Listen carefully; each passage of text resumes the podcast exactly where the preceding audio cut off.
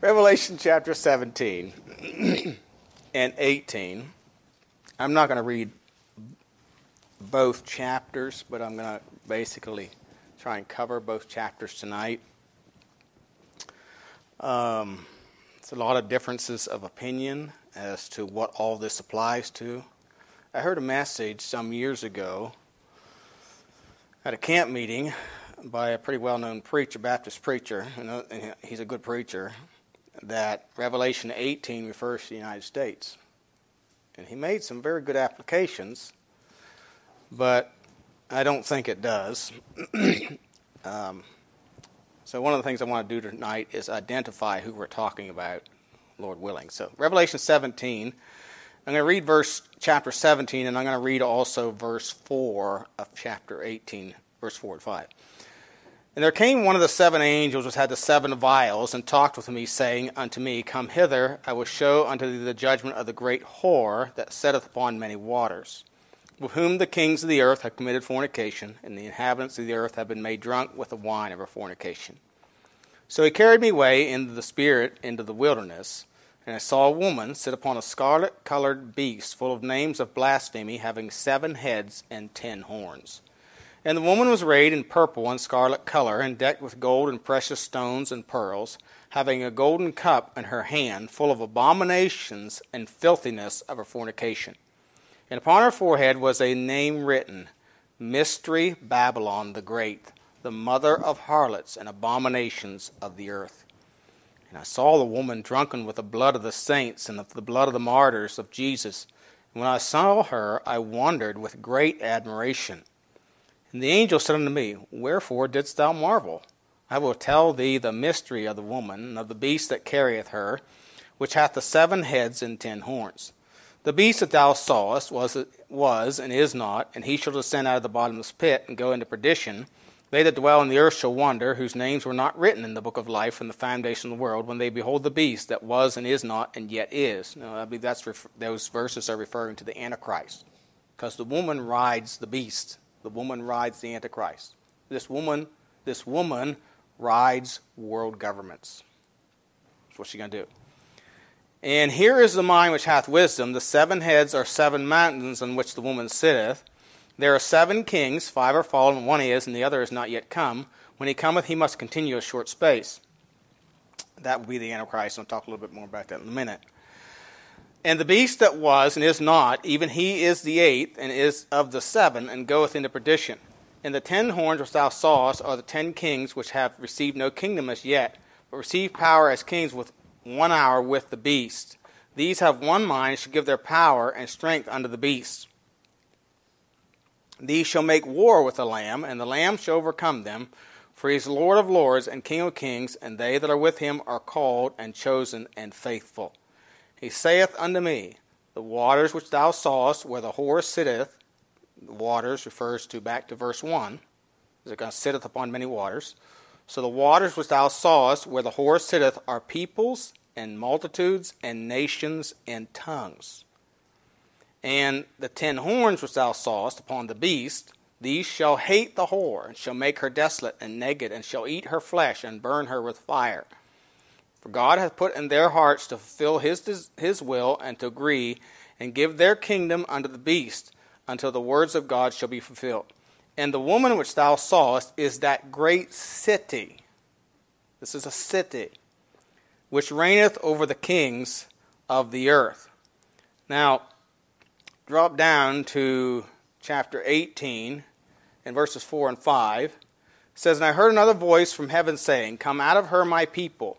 Be ye not partakers of her sins, and that ye receive not of her plagues. For her sins have reached unto heaven, and God hath remembered her iniquities. So, title of the message tonight simply the harlot, Babylon harlot. So let's pray and we'll look at this. Heavenly Father, we do thank you again for the opportunity and privilege we have to open your precious word.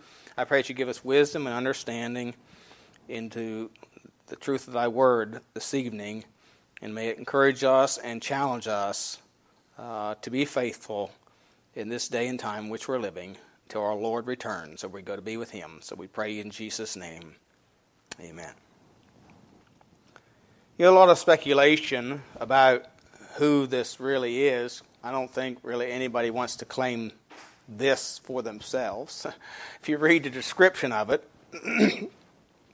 Dave Hunt in 1994 published a book, A Woman Rides the Beast, that identifies this religious harlot of Revelation 17 with Roman Catholicism. Of course, it stirred a lot of controversy, and some evangelical leaders, of course, claimed that that was ludicrous to identify the Roman Catholic Church as the harlot or as the Antichrist. However, throughout the centuries, Bible believers have identified the Catholic Church as the harlot and as Antichrist. In the 10th century, the Bishop of Orleans, in a full council at Rheims, called the Pope Antichrist. In the 11th century, Berenger of Tours denounced Rome's dogmas and maintained that the Roman Church was the see of Satan. The Waldensians, throughout most of their long history, identified the Pope as the Antichrist. The Waldensian treatise titled The Noble Lesson, dated 1100 AD, stated, Antichrist, the predicted murderer of the saints, hath already appeared in his true character, seated monarchally in the seven-hilled city. In 1206, at the Conference of Montreal, the Albigensians made the following confession, that the Church of Rome was not the spouse of Christ, but the Church of confusion, drunk with the blood of the martyrs, that the polity of the Church of Rome was neither good nor holy, nor established by Jesus Christ. The Bohemian Brethren held the following beliefs, according to the Roman Inquisitor. This description uses material from the 13th century. The first error, quote, saith he, is that the Church of Rome is not the Church of Jesus Christ, but an assembly of wicked men and the whore that sits upon the beast in the Revelation. They declare the Pope to be the head and ringleader of all errors, unquote. The Lawlers of the 14th and 15th centuries maintain that the Church of Rome was not the Church of Christ, but of infidel heathens, and they despise all ecclesiastical laws. And we could go on and on and on. The Reformation era, Rome was considered the mother of harlots. And so this has been the description that Bible believers and even Protestants, many of the earliest Protestants, gave to the Roman Catholic Church. They called her the mother of harlots, the great whore, or the Antichrist. So when Dave Hunt writes a book in 1994 and identifies the harlot of Revelation 17 as the Catholic Church, it wasn't something new. It goes back to the 3rd century, 2nd or 3rd century, in Constantine. When Constantine united the church with the state. But I want you to notice, let's identify this entity, and I got a lot of stuff here from a report that David Cloud did concerning Rome and the harlot Church of Revelation, and I'd made a list, and I looked at this, and his list is almost identical to mine. But anyway, some of the things. Number one, her location identifies her with Rome, this harlot. In verse 9 it says, "Here is the mind which hath wisdom; the seven heads are seven mountains on which the whore sitteth." So John pictures the harlot sitting upon seven mountains, which most Protestants of old and fundamentalists of the present identify as the city of Rome. J. Vernon McGee said this, "The woman is the city, and the city is Rome, the religious capital of the world. Rome was a city set on seven hills, and was known as such to both pagan and Christian writers," unquote. So immediately, we see this. One of identification is her location. She sits on seven hills. Her character identifies her with Rome's. She is, in verse 1, she is called a great whore. Now, this is true of Rome, both spiritually and literally. She has committed spiritual whoredom throughout history. Constantine, of course, of old, they united with Constantine of old, and she disobediently affiliated with pagan governments ever since. They have been associated with all sorts of immorality, literally. The immorality here today in our world is nothing new. The Catholic Church is rank with it. In Haley's Bible Handbook. He gives a little history of some of the popes. In one error he calls the rule of harlots. And this is what he says, quote, Sergius III, from 904 to 911, is said to have had a mistress, Marizia. She, her mother Theodora, and her sister filled the papal chair with their paramours and bastard sons and returned the papal palace into a den of robbers, called in history the rule of the harlots. We could go on and on and on.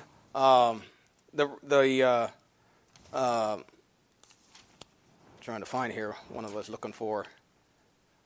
Oh, John the 23rd, from 1410 to 1415, called by some the most depraved criminal who ever sat on the papal throne, guilty of almost every crime. As cardinal in Bologna, 200 maidens, nuns, and married women fell victim to his amours. As pope, he violated virgins and nuns, lived in adultery with his brother's wife, was guilty of sodomy and other nameless vices, bought the papal office, sold cardinalates to children of wealthy families, and openly denied the future life. One of the things that says here that they sold the slaves of men. Yeah. Let me ask you a question. I should have asked this earlier. I thought about this earlier. What was the largest empire the world's ever known?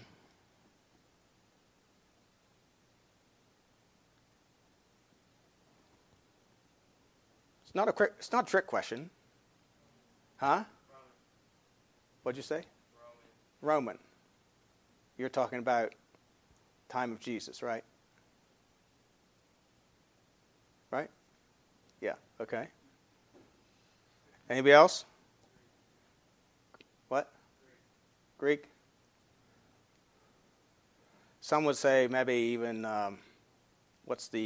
Mongolian? Genghis Khan? I say it's none of those. It's the Roman Catholic Church. Listen to this. The Renaissance popes. Nicholas V authorized the King of Portugal to war on African peoples, take their property, and enslave people. And, there was an argument. I'm not sure if it was in this book or someplace else I read it. There was an argument between Portugal and Spain as to who was going to colonize what. And so the Pope, who rules over as we're going to see, ruled over kings, assigned to Spain the Americas and to Portugal Africa. So Portugal is to colonize Africa, of course, for the Catholic Church, and Spain is to colonize the Americas for the Catholic Church. And guess who rules it? The Pope. I know my children will like this. How did England get Ireland? Adrian IV, 1154 to 1159, the only English pope, gave Ireland to the King of England and authorized him to take possession. This authorization was renewed by the next pope, Alexander III, and carried out in 1171.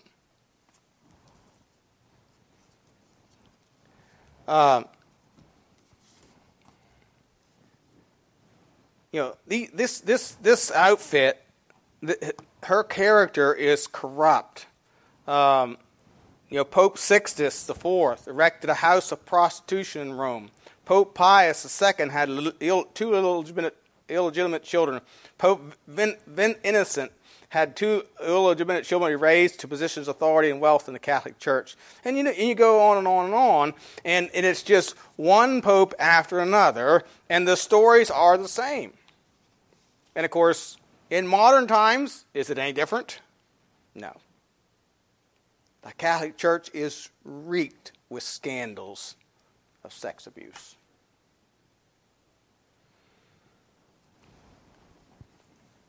Her worldwide reach Again, verse 1, the end of the verse says, I will show unto thee the judgment of the great whore that sitteth upon many waters. In verse 15, he saith unto me, the waters which thou sawest where the whore sitteth are peoples and multitudes and nations and tongues.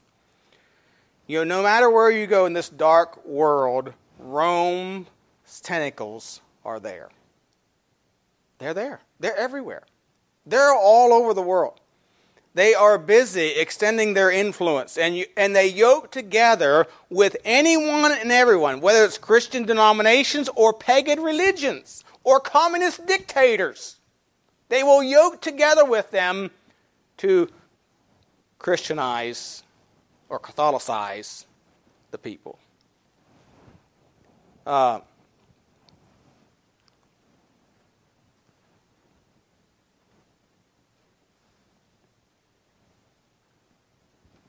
Even to this day, in August 7th, 1977, Michael Ramsey said he would accept the Pope as President Bishop of a United Church. Ramsey also, and this is the Archbishop of Canterbury, the head of the Anglican and Episcopal churches, and in England, he said also said we should like to see the churches of England, Scotland, and the United States, and any other countries bound together in one body. If the Pope would like to come in as chairman, we should all welcome him.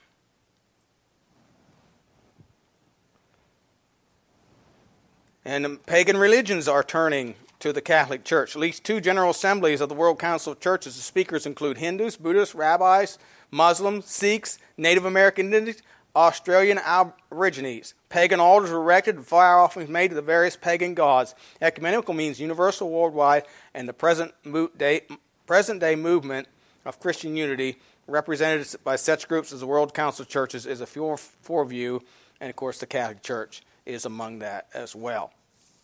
Her worldwide, she rules over many peoples, multitudes, nations, and tongues.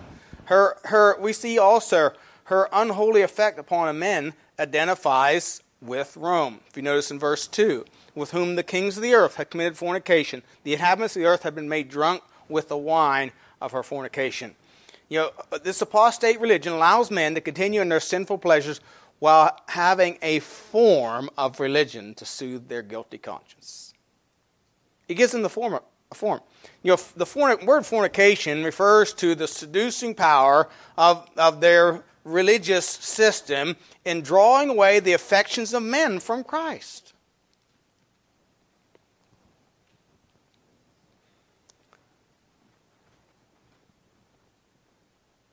In one commentator said this, quote, the priest comes between the heart and the blessed Lord. The Bible is concealed. The mind of God is unknown. The people are intoxicated with her exciting falsehood, and they worship they know not what. Unquote. That was actually written in Miller's Church History. And of course, this is of course illustrated. This is illustrated by even the world's. You know, the world seems to have a supernatural attraction to the Pope wherever he goes. Even secular humanist press gives him great acclaim, something that's not accorded to any other Christian leader.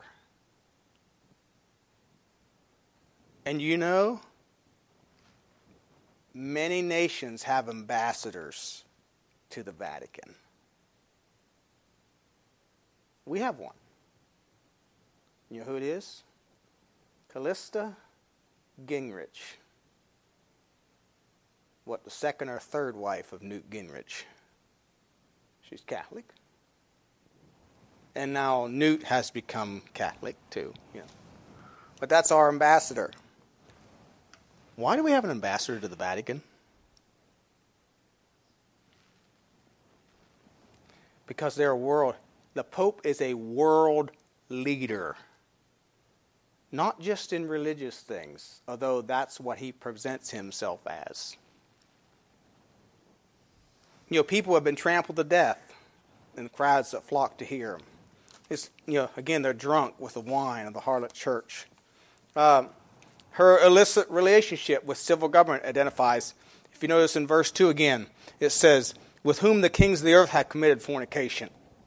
You know, the apostles never yoked together with secular government. They gave their attention to establishing churches, and their principle was that the church has its business and the state has its. Now, that didn't mean that Christians couldn't be in government. But they didn't yoke together with government to further the gospel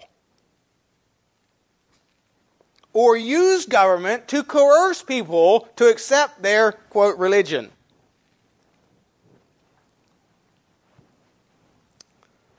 But this is the thing that the Catholic Church has done throughout the ages. Now, you know, in our modern time, in the good old USA, it's hard for us to understand this. But if you go to Mexico, southern Mexico, or places in South America, you're going to find out it's very real. In 1302, Pope Boniface VIII issued a papal bull entitled Unum Sanctum, in which he claimed that no one can be saved who does not submit to the Pope as the supreme head of the church, and demanded that kings and all earthly authority be subject to him. And Pope Gregory the seventh humbled Emperor Henry IV. In 1076, the Pope called a council of bishops and proclaimed that the Emperor could no longer rule his kingdom. In January of 1077, the Emperor traveled to Italy to the castle where the Pope was staying on a visit to the Duchess Matilda and begged his forgiveness. The haughty Pope forced the Emperor to stay outside in the winter cold, barefoot, and fasting for 3 days. Pope Innocent III humbled King John of England in 1199 to 1216. When His Highness the Pope became displeased with the king, he excommunicated him, issued a decree declaring he was no longer king, and releasing the people of England from any obligation to him. You know, what this means is the people now don't have to obey the king. In fact, they can rise up against the king, and they can kill the king, and they would be protected by the Catholic Church.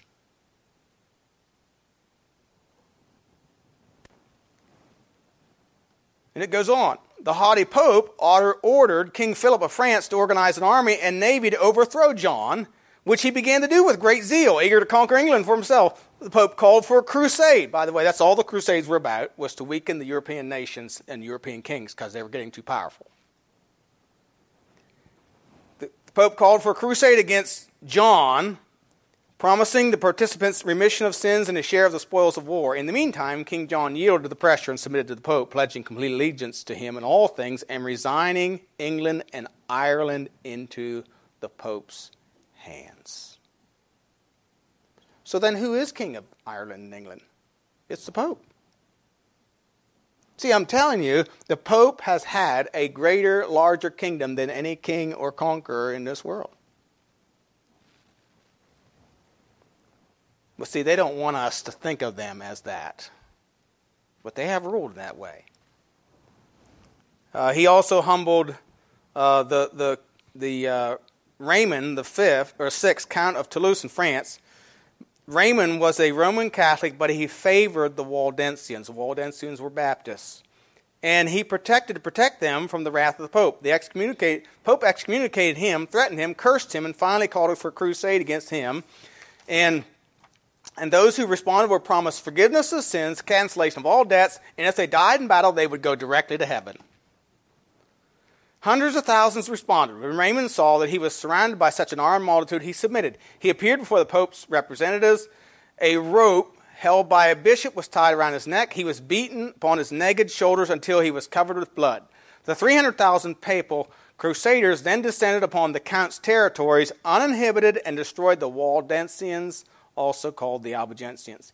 It is impossible to describe the barbarities poured out upon this people. As many as 100,000 people were slain in one city alone, and that upon that of Beziers. In another city, they put out the eyes of 100 defenders. One of occasion, 400 heretics were burned alive together in massive pyres, and so on. So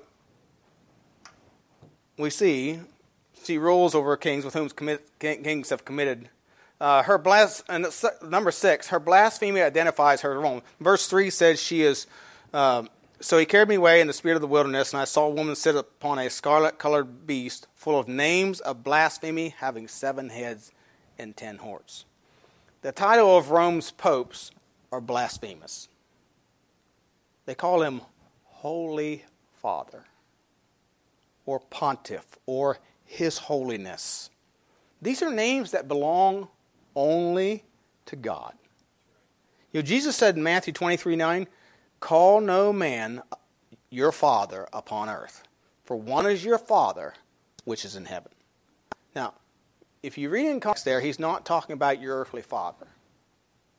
He's talking about a master over you. You don't call anyone in authority over you. Don't call me Father. That's an offense to God. And to call a Catholic priest Father or the Pope Father is blasphemous. Or to call him His Holiness.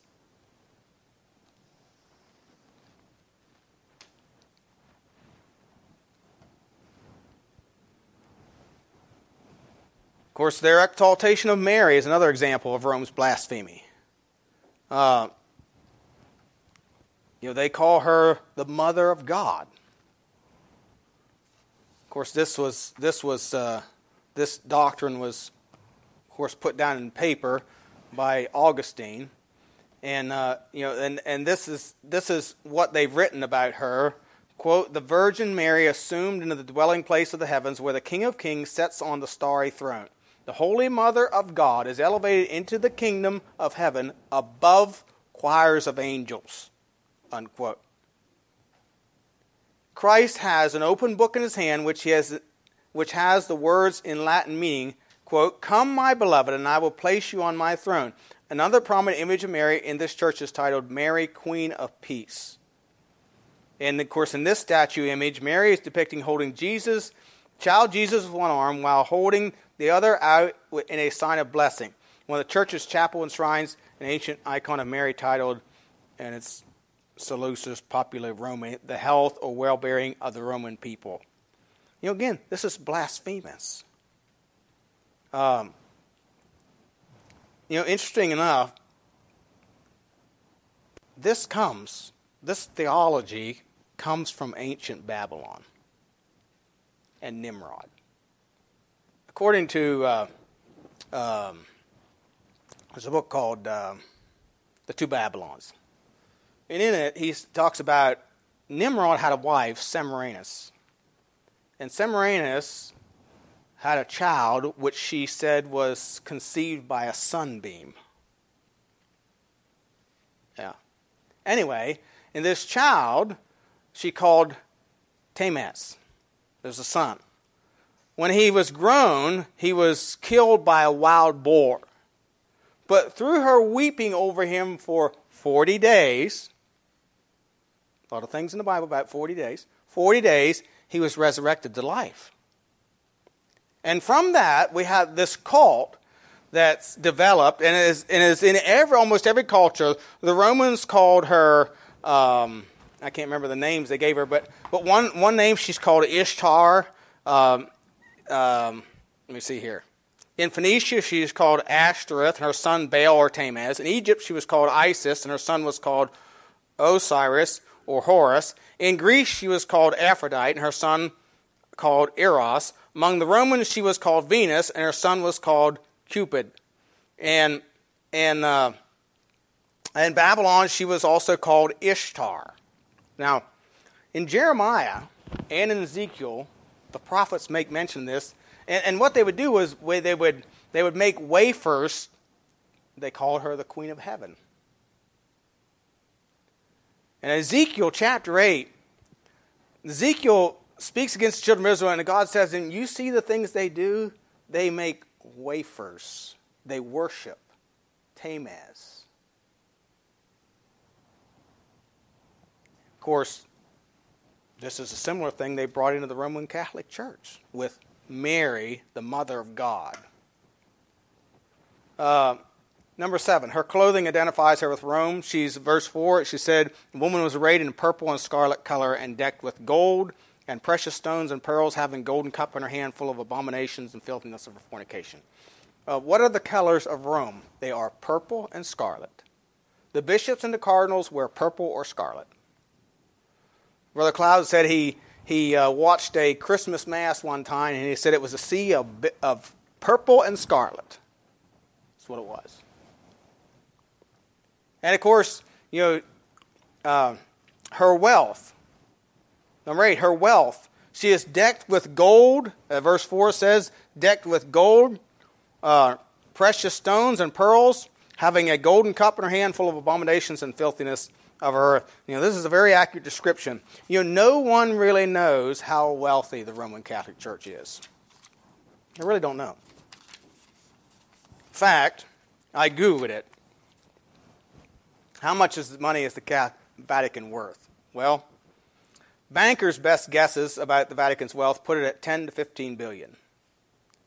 But the Vatican has big investments in banking, insurance, chemicals, steel, construction, and real estate.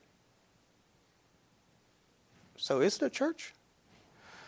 And then I saw this on www.historynews.com. It says, talking about Pope Pius X, he is the first pope since Pius X. Now, talking about the pope, present-day pope. He is the first pope since Pius X who lives outside the papal apartments, so current Pope Francis' net worth could not be identified.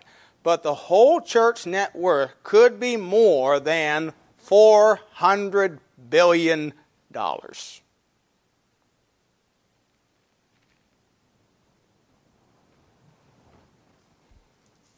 No one really knows how wealthy they are. But I'm telling you, of course, they always present themselves as very poor. But here some time ago in France, let's see if I can find it. Yeah, here it is. In France, this was part of a thing copied from, with permission from Dave Hunt's book. Says Roman Catholic Church, quote, the Roman Catholic Church is by far the wealthiest institution on earth. Yet one hears from Rome periodic pleas for money, persuasive appeals claiming the Vatican cannot maintain itself on a limited budget and needs monetary assistance. Such pleas are unconscionable ploys. You know, the value of innumerable sculptures by such masters as Michelangelo, paintings by the world's greatest artists, countless other art treasures and ancient documents which Rome possesses, not only in the Vatican, but in cathedrals around the world, is beyond calculation. At the World Synod of Bishops in Rome, England's Cardinal Heynen proposed that the Church sell some of these superfluous treasures and give proceeds to the poor. His suggestion was not well received. Christ and his disciples lived in poverty. He told his followers not to lay up treasure on earth, but in heaven. The Roman Catholic Church has disobeyed that command and has accumulated a plethora of riches without equal, of which the Roman Pontiff is the supreme administrator and steward. There is no church, no city, which is a spiritual entity nor religious institution, past, present, or future, which even comes close to possessing the wealth of the Roman Catholic Church. A recent newspaper article described only a fraction of that treasure at one location, the fabulous treasure of Lourdes, France, whose existence was kept secret by the Catholic Church for 120 years, has been unveiled. Rumors have been circulating for decades about a priceless collection of gold chalices, diamond-studded crucifixes, and silver and precious stones donated by grateful pilgrims. After an indiscreet remark by their press spokesman this week, church authorities agreed to reveal part of the collection. Some floor-to-ceiling cases were opened to reveal 59 solid gold chalices alongside rings, crucifixes, statues, and heavy golden brooches, many encrusted with precious stones. Almost hidden by the other treasures is the crown of Notre Dame of the Lourdes, made by a Paris goldsmith in 1876 and studded with diamonds. Church authorities say they cannot put a value on the collection. I have no idea, says Father Pierre, director of Patrimony and Sanctuaries. It is of inestimable value. Across the road, the building housing hundreds of antique ecclesiastical garments, robes, mitres, and sashes, many in heavy gold thread. The church itself is poor, insists Father Carriez. The Vatican itself is poor. Yeah. The wealthiest organization on the face of the earth is the Roman Catholic Church. Where did it get its money? By selling the gospel. Selling it. The Crusades, they would loan money out to conquerors and so on and so forth, but they've sold the gospel. You know, their indulgences and all the things, you buy them. A mass, you pay. Everything costs. They grew wealthy through the Inquisition. The Inquisition, they not only arrested and imprisoned people and tortured and burned heretics, they confiscated all their property. Even if they had children, they took it from them.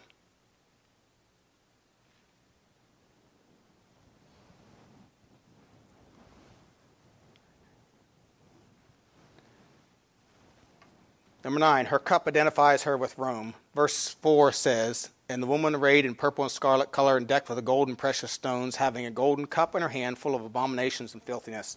The cup, of course, the only cup mentioned in the New Testament is connected with the Lord's Supper. And that is a humble ritual. It simply symbolizes Christ's death. They've converted this into a glorious pageantry, and the blasphemous transubstantiation, where supposedly of course they use wine, and the bread actually turns into the blood and body of Christ. And of course they use a gold chalice. It's interesting though. The other interesting thing is Pope Leo XII, I think it was, in 1825 had a coin minted of himself. On one side is an image of himself. On the other side is this woman holding a golden cup.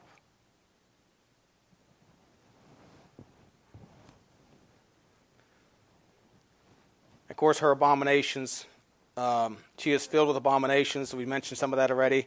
Her associates identify her with Rome. In Verse 5, it says, "Upon her forehead is a name written, Mystery Babylon, the Great, the mother of harlots and abominations of the earth." There's two harlots. They too are harlots. The Protestant denomination split off of Rome in the 16th and 17th century, and they retained a lot of the same doctrines and practices of the Roman Catholic Church. Really, Catholicism is the mother of Protestantism. And you know who the mother of fundamentalism is? Protestantism. I'll say a little bit more about that later. Her violence identifies her with Rome. Verse 6 says, "And I saw the woman drunken with the blood of the saints and the blood of the martyrs of Jesus. And when I saw her, I wondered with great admiration." No one really knows how many people were put to death by the Catholic Church. Not all of them were Baptists or Protestants. Let me read this statement. This was in the Netherlands in the 1520s, and I quote, "The history of the Low Countries from this time is so full of martyrdoms that it is like a gradual extermination of the population. The fires were now kindled all over the country, and an edict followed edict, with increasing severity kept them burning.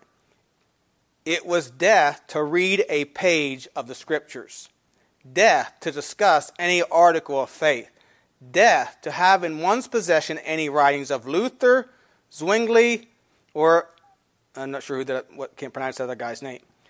Death, think about this, death to express a doubt respecting the efficacy of the sacraments or the authority of the Pope." So if you even raised a question, you're put to death. You couldn't even ask an honest question.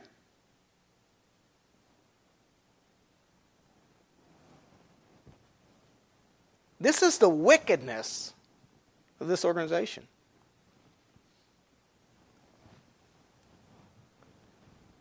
In the year 1567, the council, it's called the Council of Blood, as it was called, held its first sitting. Blood now flowed in torrents. A new edict was issued. affixing a heavy penalty upon all wagoneers, carriers, and shipmasters who should aid in the immigration of heretics. So if you're suspicioned of helping somebody escape that's considered a heretic, guess what?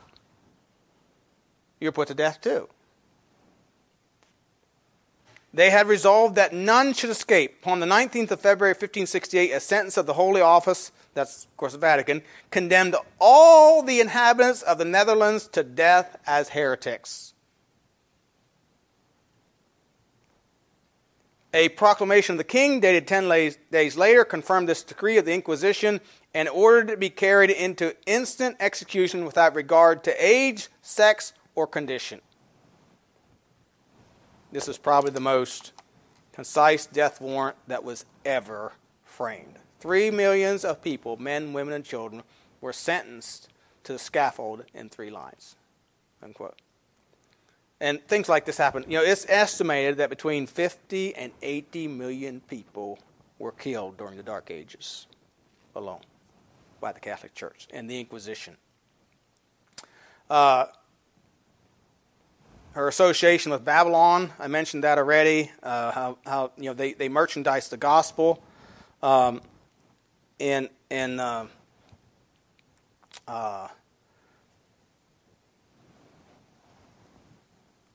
They made a name for themselves, and so these are things that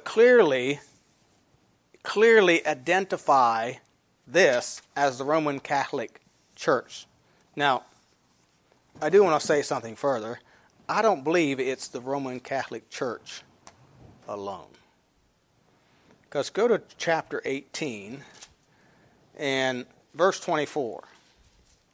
It says, "And in her was found the blood of prophets and of saints and of all that were slain upon the earth." Now,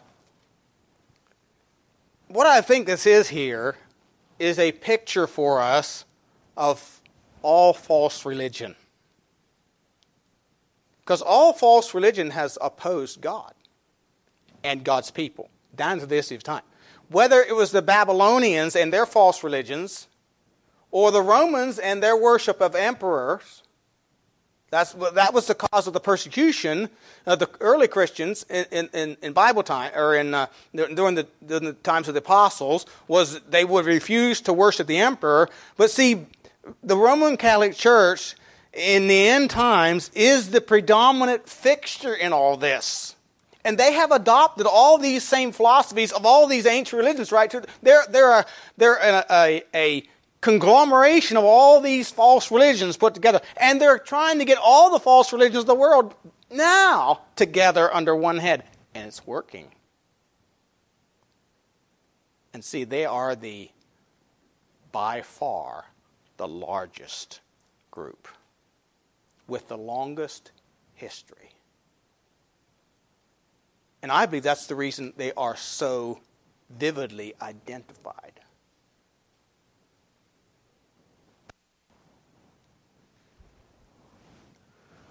But her end is coming. Her end is coming. In verse 13, it says, "These have one mind to give their power and strength unto the beast." Talking about the kings. That's talking about the Antichrist. The kingdoms, the 10 kings refers, I believe, to the European Union, and there's things I could say about that. I don't really have time. But the 7 kings refer to the world empires. I believe the world empires. And the 7th will be the European Union, out of which will come the 8th, which is the Antichrist. You know, there was Egypt, Babylon, Greece, Persia, and trying to remember if I got them all, but there's 7 that had to do with the nation of Israel. But anyway, "But these have one mind, shall give their power and strength unto the beast, and these shall make war with the Lamb, and the Lamb shall overcome them, for he is Lord, King of kings, and they that are with him are called, chosen, and faithful." And then if you drop down to verse 16, "And the 10 horns, this will be the European Union over which the Antichrist is going to rule, the 10 horns which thou sawest upon the beast, these shall hate the whore and shall make her desolate, and Negan shall eat her flesh and burn her with fire. For God hath put in their hearts to fulfill his will, and to agree and give their kingdom unto the beast, until the words of God shall be filled. So these are going to turn, and even though they are this whore, who I believe the Pope is the false prophet, is going to encourage people to worship the beast, but they're going to eventually turn and hate the whore. Let me ask you something.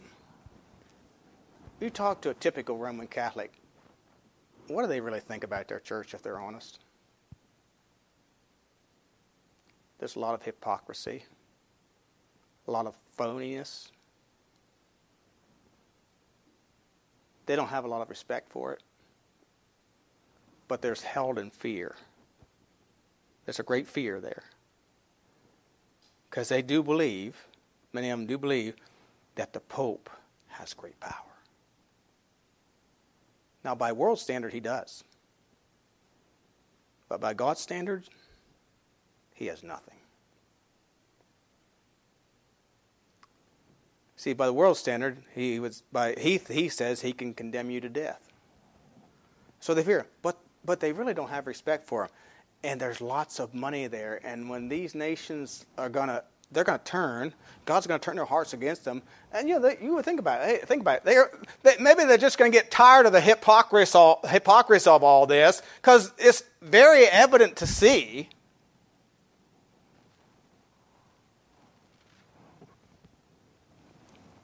You say, you know what? We don't need you. We could sure use your money to fund the war, the battle of Armageddon. And they're going to turn, and they're going to destroy her. And, of course, Revelation 18 describes the view from man's view of her destruction and heaven's view. It says, "Rejoice over her, thou heaven, and ye holy apostles and prophets, for God hath avenged you on her." But I want to conclude with this. Here's what the Lord says to us about this religious system. Verse 4 of chapter 18. "Now there was a voice from heaven saying, Come out of her, my people, that ye be not partakers of her sins. Receive not of her plagues, for her sins have reached unto heaven, and God hath remembered her iniquities." You see, we're not to have any part or parcel or fellowship with the Roman Catholic Church. We're to separate from apostate or any apostate religious system. We're to separate from it and its false doctrines, and her children and her grandchildren.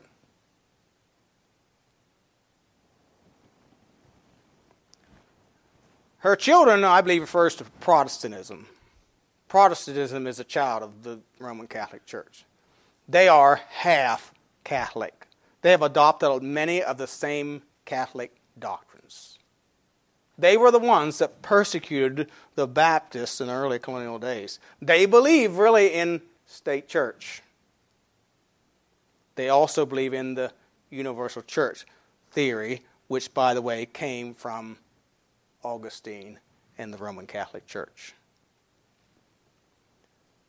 Now let me take it a step further. Fundamentalism is half Protestant. And many independent Baptists fit this description. What is fundamentalism? Well, fundamentalism is a movement of men that supposedly agree about five basic fundamentals: the deity of Christ, the resurrection of Christ, the virgin birth, the inspiration of Scripture, and I'm trying to remember what the fifth one is. I don't remember these because I don't pay attention to fundamentalism anymore. I've been liberated. Praise the Lord. Anyway, five basic fundamentals, which they call essentials, for you to be a fundamental, which means a literal Bible-believing Christian. You know what is not one of those? The mode of baptism. What does baptism picture? the resurrection, the death and resurrection of Christ. Is that a fundamental doctrine? Okay, what did our Baptist forefathers die defending? It wasn't the inspiration of Scripture. It wasn't that Jesus is the Son of God. And it wasn't that he was virgin born. Catholics believe that. At least they say they do. No, it was baptism by immersion, which pictures Christ's resurrection. And see, fundamentalism has set that aside and said it's a minor doctrine. No, friend, it's not a minor doctrine. You see, this universal church theory, adopts and of course, is also brings together. It allows for ecumenism. In fact, it requires ecumenism. The universal church theory basically says that all Christians are in the body of Christ or the church of Christ. And Corinthians tells us that there's to be no schism in the body. So you cannot separate from your brother who's in any other church who disagrees with you on the mode of baptism, because that would be causing a schism. It used to bother me, a lot of this stuff, when I was taught this universal church theory. And when I realized that separation has to do with local, that the church is local, I took care of all that.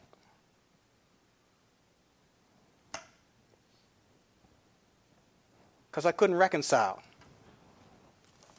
I couldn't reconcile the teaching of 1 Corinthians chapter 12, believing in a universal church theory.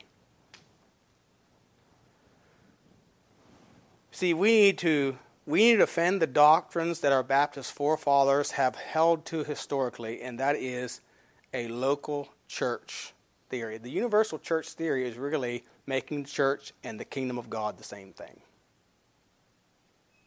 And they're not.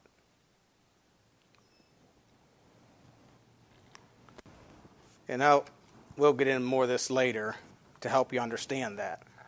But we're to separate.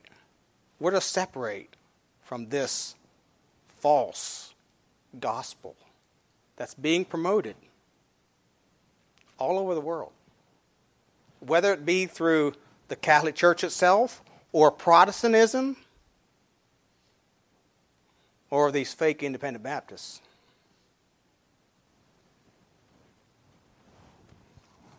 We need to stand for the truth and hold to the truth.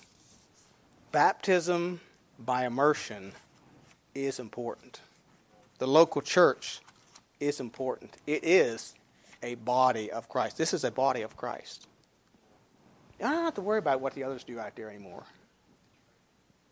I used to worry about, what's that preacher over there doing?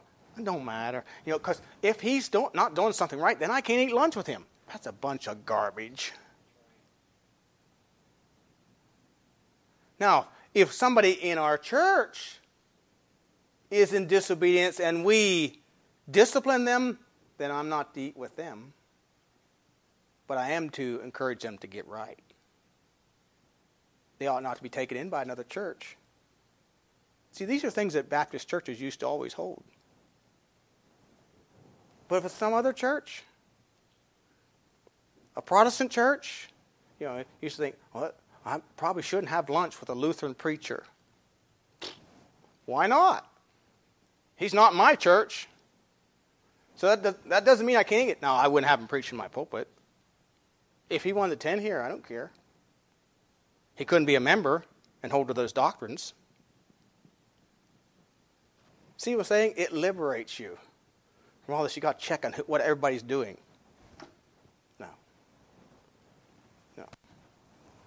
Now, we need to hold to the simple truths of the Word of God and concern ourselves with Lighthouse Baptist Church and just be faithful, preaching the gospel, giving the truth, again, that baptism pictures the death, burial, and resurrection of our Lord Jesus Christ.